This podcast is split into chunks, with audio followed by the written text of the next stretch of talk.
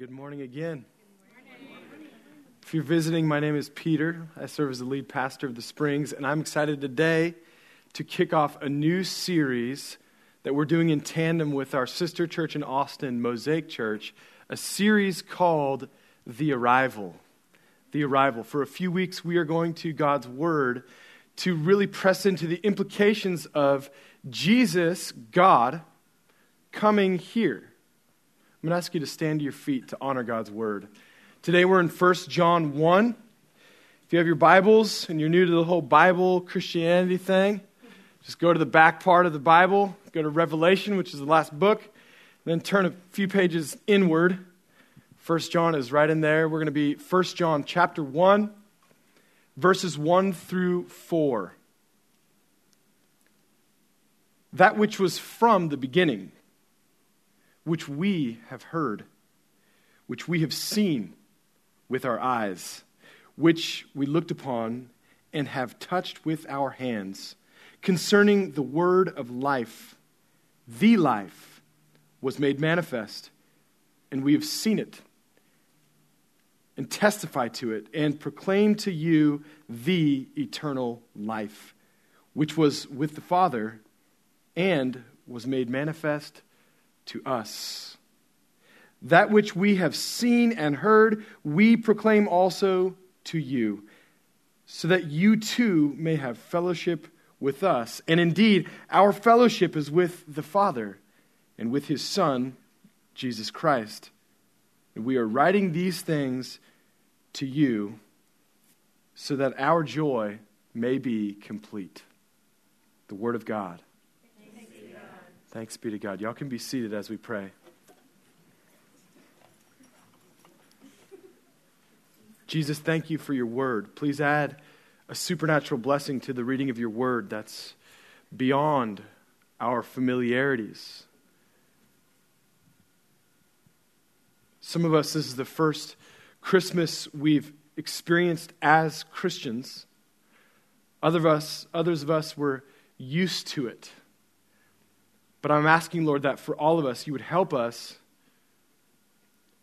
to rest in the mystery of what we celebrate, the mystery of who you are, how you've always been, Jesus, with the Father and the Holy Spirit, and how you came to us and you redeemed us when we rejected and rebelled against you. And that you want us to enter into and grow in the life you've prepared for us. Lord, many of us see the needs for this, and we disconnect it from this church thing, this Bible thing. And I'm asking that you would not allow that, but that you would come and redeem. Amen. The title of this sermon is Jesus, Our Life. Jesus, Our Life. Now, as I teach through these four verses of 1 John 1, first four verses, I have four important observations, and I'll just read them to you first. Number one, He, Jesus, was always there. Two, He arrived here. Three, we can enter into His life. And finally, our joy grows the more we share Him. So let's start at the top. He was always there. Now, I say there, meaning there in heaven with the Father, the Heavenly Father, and the Holy Spirit. And let's start right at the top of this letter. The very first words are John says, that which was from the beginning. Jesus comes from the beginning, meaning eternity past. Trying to wrap your head around that is going to give you a headache. You will not get to the depths of what that means. Jesus has no beginning, He is God, He is perfect life. There was never a time where Jesus didn't exist, unlike the rest of us in this room. Jehovah's Witnesses and Mormons miss this detail, and in so doing, miss the entire Christian faith. If you axe the eternality of Christ, you axe the godness of Christ, and you thereby eliminate the power of his sacrifice to save. Let me just state the obvious. Without a Savior, we're not saved. We're, we're dead in our sin and our transgression. And the worst of human sin and oppression is just the tip of the iceberg of what hell really means. But He was there. In the beginning, He was always there. He is, was, and always will be God. And therefore, He is authorized to be an all sufficient Savior amongst us. He was always there, this God man, Jesus, this man we celebrate his coming, how he came and lived a perfect life and, and, and therefore was able and qualified to die a sacrificial, perfect sacrifice of a death and rose from the dead and ascended into heaven and is seated at the right hand of God the Father, who will come back in glory to judge the living and the dead. This Jesus, before any of that, was always there. He is God. Now, verse 1 goes on.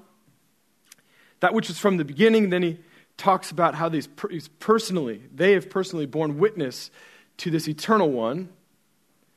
He says, that which was from the beginning concerning the word of life. The word of life is such a loaded phrase. Word of life. First of all, this word word the word for word, that in English is translated word, is the Greek word logos. Logos. This is a very sacred word in Greek culture.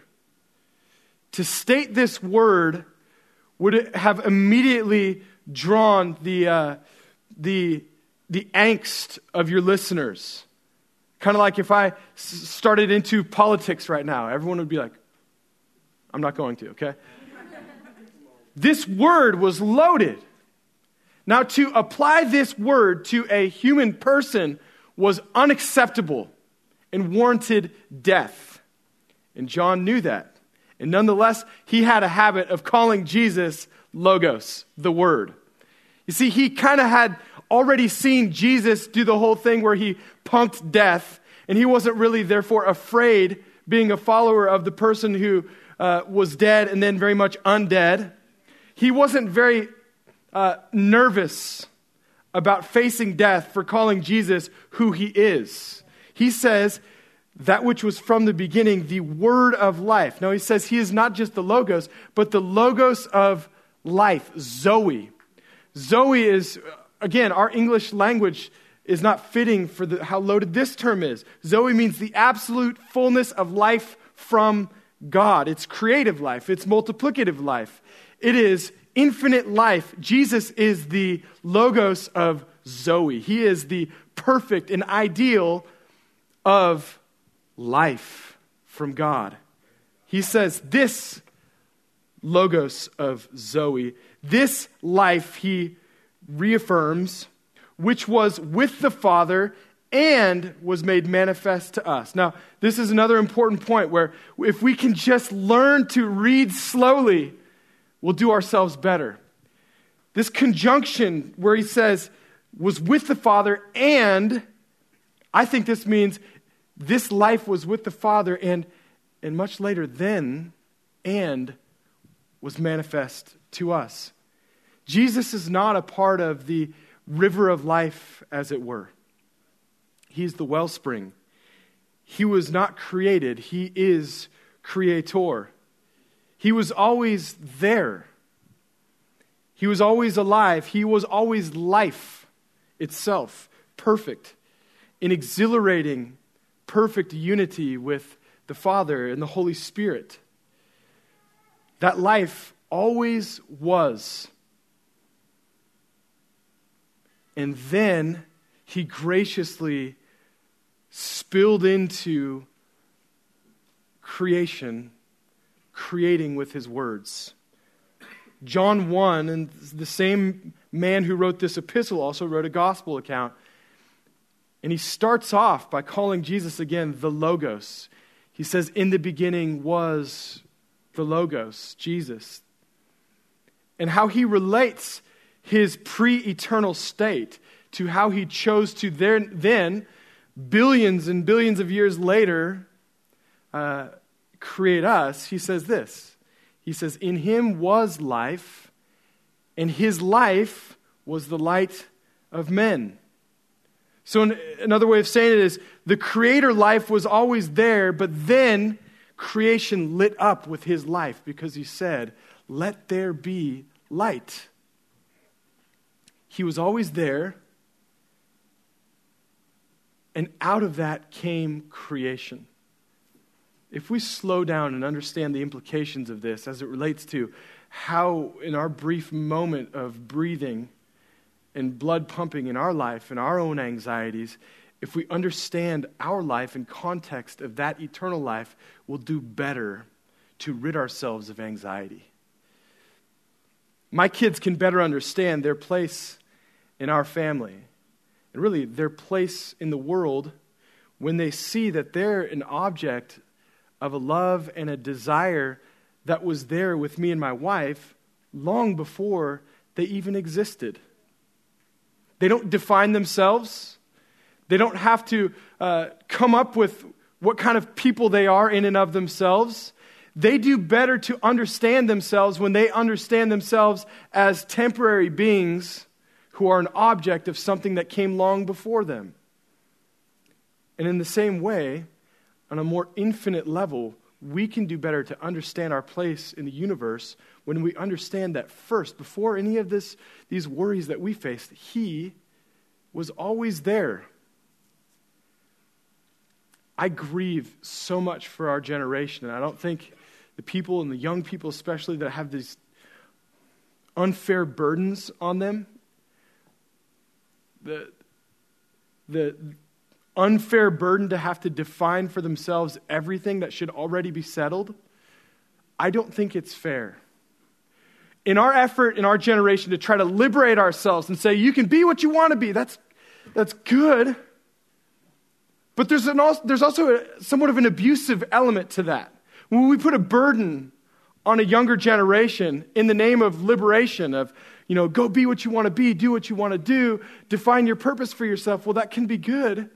But when we put the full burden of defining things that are already meant to be defined by us being made in God's image, and we put ourselves out there and say, you have to define all these things over again for yourself in your own image we do harm.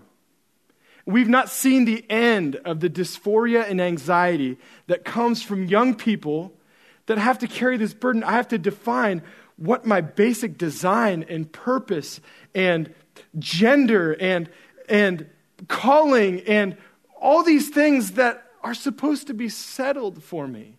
And they are. And when we put the wrong kind of burden on young people, it does harm. But when we can, before we try to plan out our own life, can stop and rest and say, before any of these worries, any of these desires to define myself seem to be on my plate, He was always there. He was always there, and He decided at one point to create me. And I am a product of his creative power.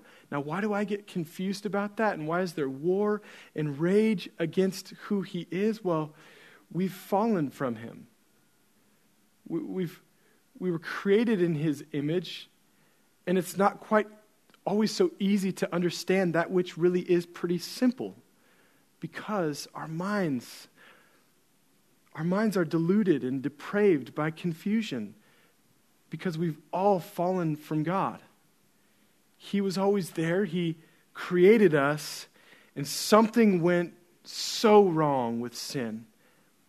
But number two, He arrived here. And this is the good news. He was always there, and we left Him after he created us, we, we punked him, we spit in his face and rebelled against him, and yet, instead of casting us away forever, he chose to come into our mess. He arrived here. Long after creating us, he came to us. The creator entered creation, like a master painter entering her own painting, he came to us. Now, John's gospel again opens with the eternality of Christ, saying, In the beginning was the Word, which is echoed here in his epistle in our main text. That which was from the beginning, the Word of life. Now, back to the gospel again, we've also covered how that, that power that was there in the beginning was creative in creating us. In him was life, in his life was the light of men. But check out how John in his gospel goes on to talk about how the creative power of Jesus, watching us defile ourselves and, and break ourselves, chose to come into our brokenness and unbreak us. He says, The Word, the Logos, became flesh. That's where we get our English word incarnation, to put on flesh. The Word became flesh and dwelt among us, us sinful, dirty, rebellious people. The Word became flesh and dwelt among us, and we have seen His glory. Glory as, as of the only Son of the Father, full of grace and truth. Now, again, this echoes the very first line of his epistle in our main text. He says here, We've seen his glory, but he goes on to say, We've seen how? With our eyes. Thank you, John, for, for letting us know how, how you see. It's if, like, if someone were to mock him and say, Oh, really, you saw God? Oh, did you touch him too? Yeah, yeah, I touched him. How? With my hands. Now, I don't know that he's necessarily being sarcastic like that, but he sure is being extremely redundant. 12 times, about a dozen times I can count in these four verses, there's first person plurals used. We saw, we looked upon, we touched, we testify. He wants to very clearly underline that they are very, really eyewitnesses that are willing to testify to what they've seen and heard and touched because it's of uttermost importance. Verse 2, it goes on We have seen it and testify and proclaim to you. Now, this word testify is so important. In the King James, it's we bear witness to. But the original Greek word that, that John wrote down in, in the middle of his persecution in this letter, he wrote down, We martyreo. Instead of we testify, it's the word martyreo, which literally means where we get our English word martyr.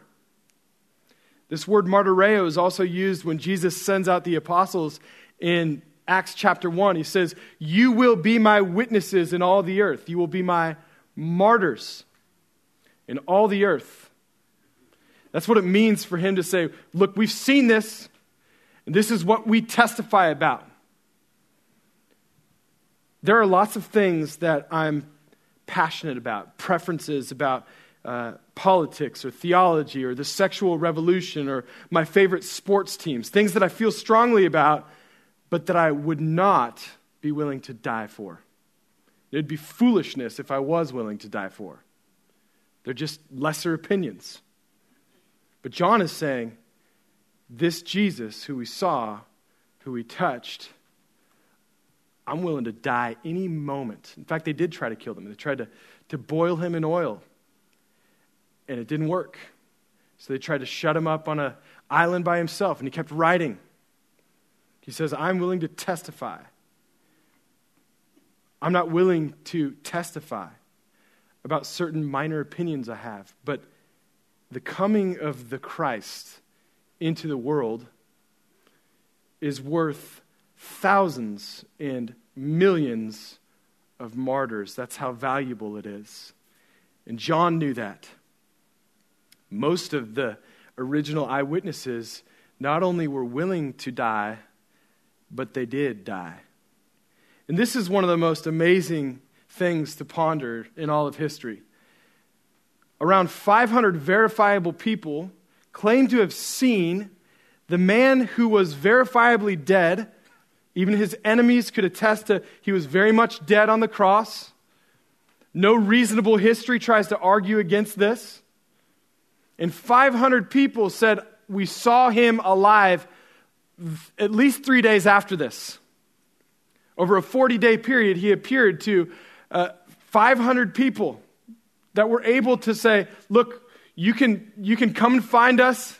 You can have our email addresses. Come and talk to us. We saw him alive. They knew that this sort of claim, this sort of assertion, would upend religious order and social order, and therefore cause them to be risking their lives. And many of them died for testifying martyrs to this claim. Now, how do you explain this? There's a lot of evidence for the New Testament, for the claims that we hold dear about the incarnation and the coming of Jesus. There's a lot of evidence for it. You can, you can point to archaeological evidence that has, has come about that has underlined the assertions that we make that, okay, this claim is true. Uh, there's some textual evidence. For instance, the, the gospel account of Luke, he made a lot of uh, medical claims and used a lot of biological words that it wasn't until the last few centuries that we could verify oh, man, he legitimately knew what he was talking about. But of all the evidence we can find, nothing is like eyewitness testimony that we see from these people who saw and touched and looked upon the Christ. 500 people were willing to testify to this at the point of death. None of them recanted. In a city that it would have been most desirous by Jesus' enemies to disprove and easiest to disprove in the days after he resurrected, it was not disproved. And it's because there were so many eyewitnesses. The best reasonable explanation for why people claim to have seen Christ and were willing to die for it and didn't change their story is because it actually happened. Jesus came, the eternal one who was always there, came here, lived a perfect life, died a sacrificial death, rose again from the dead, and provided adequate testimony about this. Now, let's talk about epistemology for a second. Everyone loves epistemology. Epistemology is it's how we know what we know. Everyone has a grid by which we, we judge what we know and what we don't know, or what we claim to know. Now, let me just say these things are not true just because the Bible says so. Track with me. The Bible is true, but not just because it says so. We, we have something that God has given us in His inspired word that's better than that. It's true because it happened.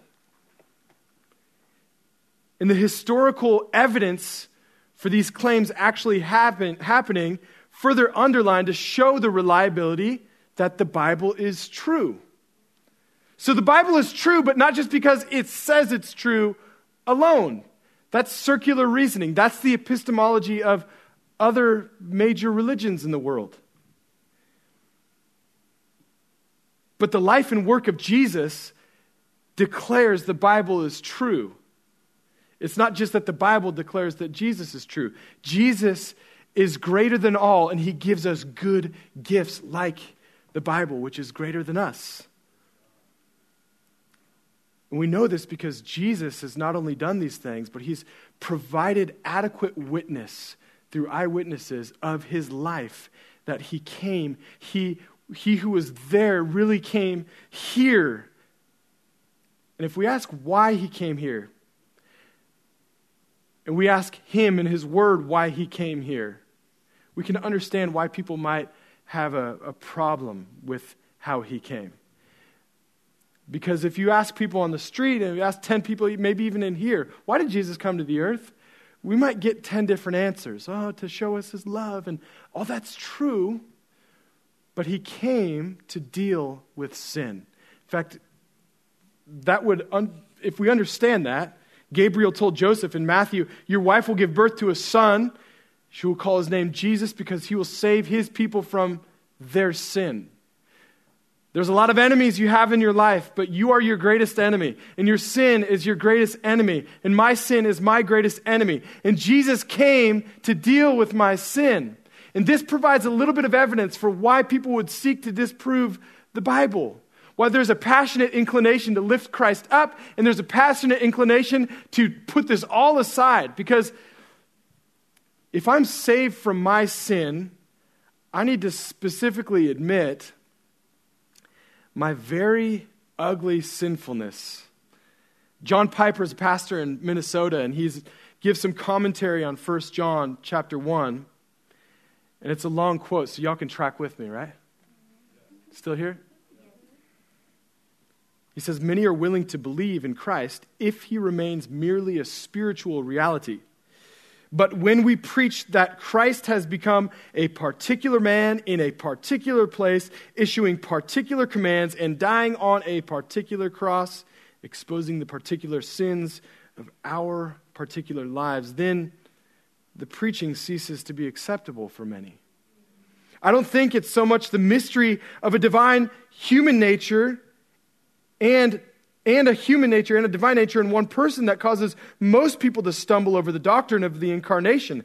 The stumbling block is that if the doctrine is true, every single person in the world must obey this one particular Jewish man.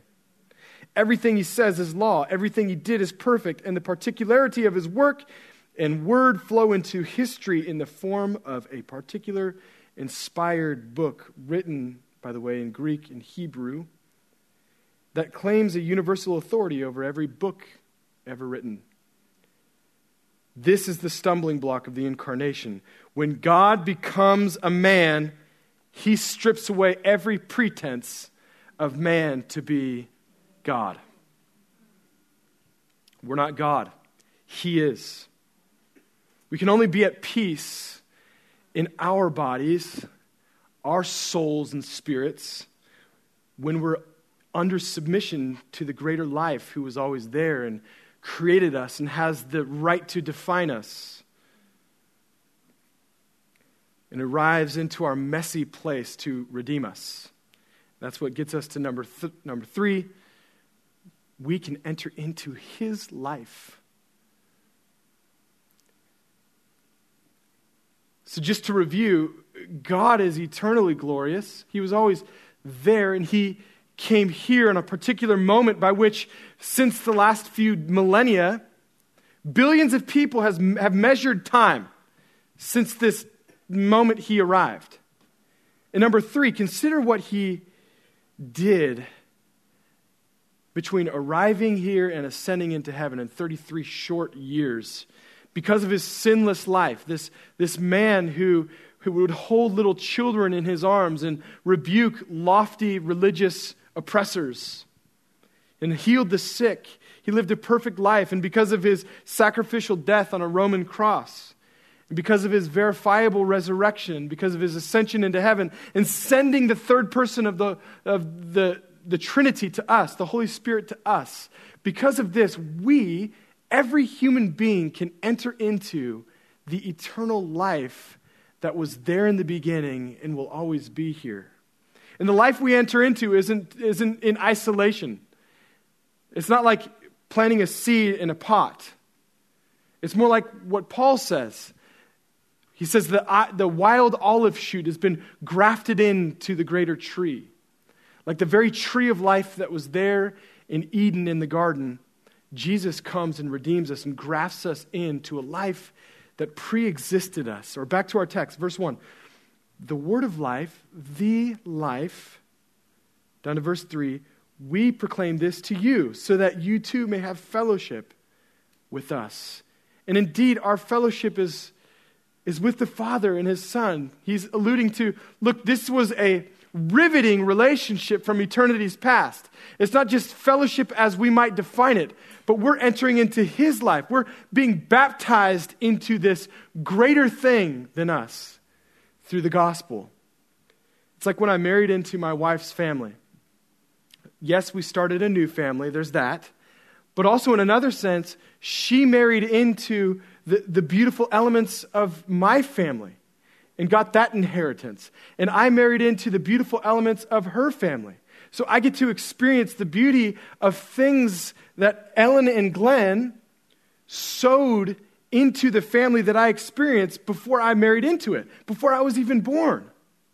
That's so much like the gospel we enter into, the life that Jesus brings us into. He brings us into something that's already great through adoption. I remember what it felt like before I knew the Lord. I was a religious hypocrite, manipulating people to get what I wanted, defining my life the best I could. My life was all about my goals. My life was defined about if I got hits or threw strikes or not. All about if I could get people to like me. It was an empty venture, to say the least. And then I was brought into a new family, into a new life. But it didn't stop there. Stay with me. Number four, our joy grows the more we share Him. Now, stay with me because if you stop at point three and you don't capture the growth that we see in point four, in verse four, you'll be like the one who entered into life but stopped there.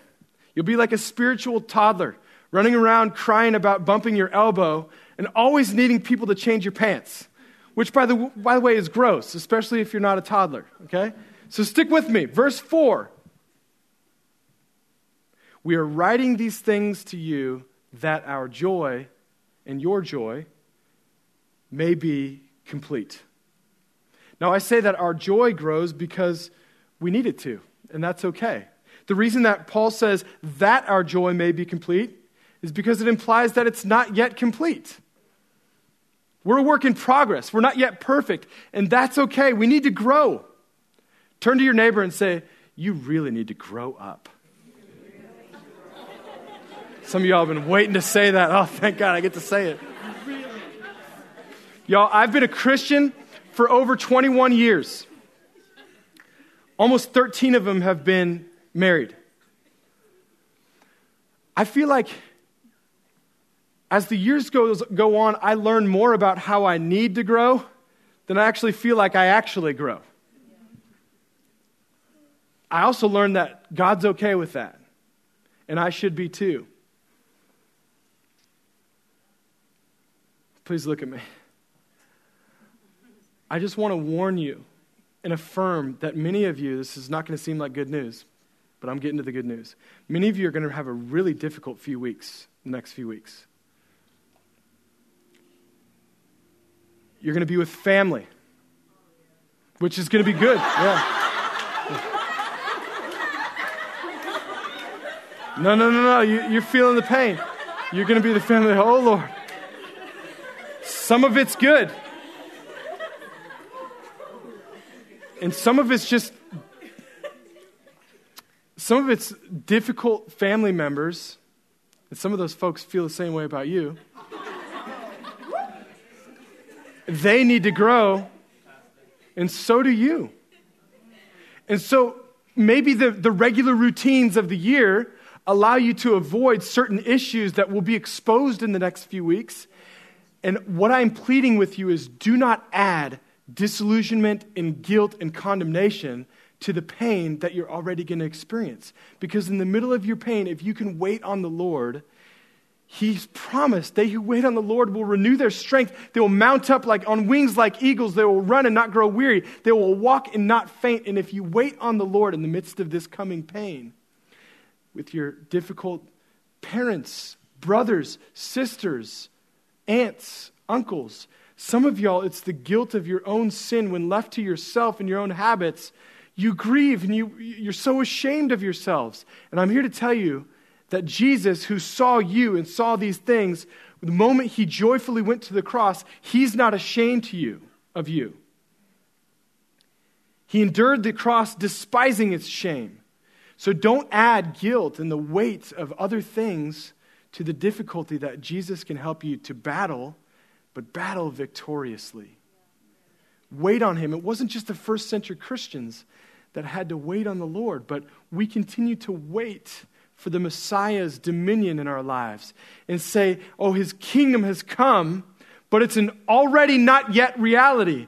That his kingdom is still coming in me. It's still coming to, to clamp down on my habits and my thoughts and my opinions and my unforgiveness. And I'm saying, be open, be willing, be okay with having to grow. And I say we grow the more we share him. Verse 3 that which we've seen, we heard, and we proclaim also to you, that you too might have fellowship with us. Notice the proclaiming comes before the fellowshipping. Fellowship and community and love and the joy we experience in family, as it's supposed to be, is a fruit of the gospel. We don't just do fellowship for fellowship's sake.